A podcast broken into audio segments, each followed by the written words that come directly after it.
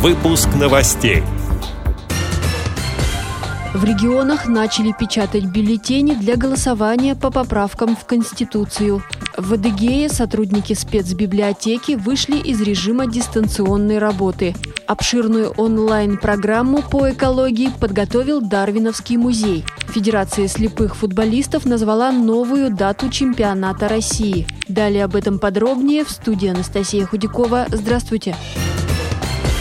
Бюллетень общероссийского голосования по поправкам в Конституцию готов. В регионах уже начали печатать тиражи. Он будет содержать один вопрос. Вы одобряете изменения в Конституцию Российской Федерации? И варианты ответа «да» или «нет». Перед входом в избирательный участок будут измерять температуру, выдавать маски, перчатки и одноразовые ручки. При себе должен быть паспорт. На участке в час будут находиться около 8 человек. Голосование назначено на 1 июля – но избирательные участки откроют за 6 дней до этого. То есть уже с 25 июня проголосовать можно будет на придомовых территориях, а 1 июля только на участках. За ходом голосования будут следить наблюдатели.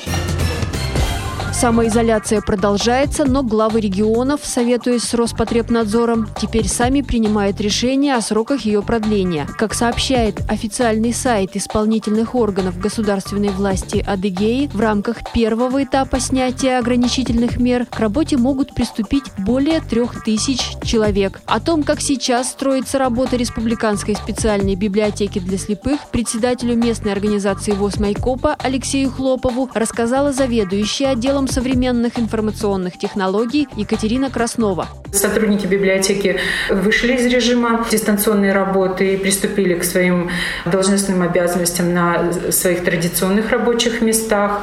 Временно еще сохраняется режим ограничений в отношении контактного обслуживания.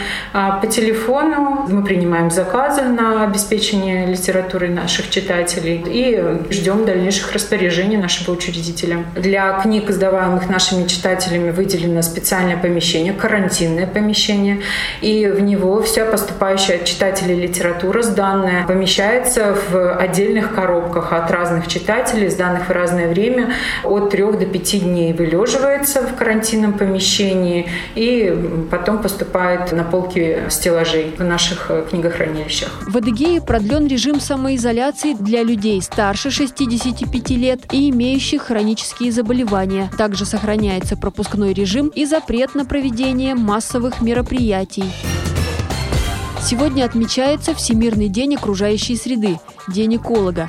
Более 20 лет Дарвиновский музей в Москве организует по этому поводу различные мероприятия. В этом году встреча пройдет в онлайн-формате. Праздник познакомит с природой столицы и научит правильно ее защищать. В программе мастер-класс по раздельному сбору мусора, его правильная утилизация. Также вы узнаете о том, как необычно теплая зима, ранняя весна и карантин повлияли на птиц, и каких животных можно увидеть на экологической тропе Дарвиновского музея. Будет в этот день и масса полезной информации о растениях. Например, о том, как они переносят задымление и пыль, и почему в городе растут не только представители родной флоры, но и растения, привезенные из дальних стран. Все ссылки доступны на сайте Дарвина Романовского музея. Чемпионат России по футболу по спорту слепых пройдет с 5 по 15 августа в подмосковном Раменском. Информация об этом появилась в группе Федерации слепых футболистов на Фейсбуке. Насколько это окончательная дата, пока не ясно. Чемпионат России должен был состояться в начале мая, но в связи с запретом на проведение соревнований его перенесли на июль. Как отмечается в сообщении, нынешняя дата, 5 августа, скорее всего окончательная, так как дальше сдвигать уже некуда из-за загруженности баз, на полях которых можно было бы провести главный старт российского футбола слепых. Эти и другие новости вы можете найти на сайте Радио ВОЗ. Мы будем рады рассказать о событиях в вашем регионе. Пишите нам по адресу новости собака ру. Всего доброго и до встречи!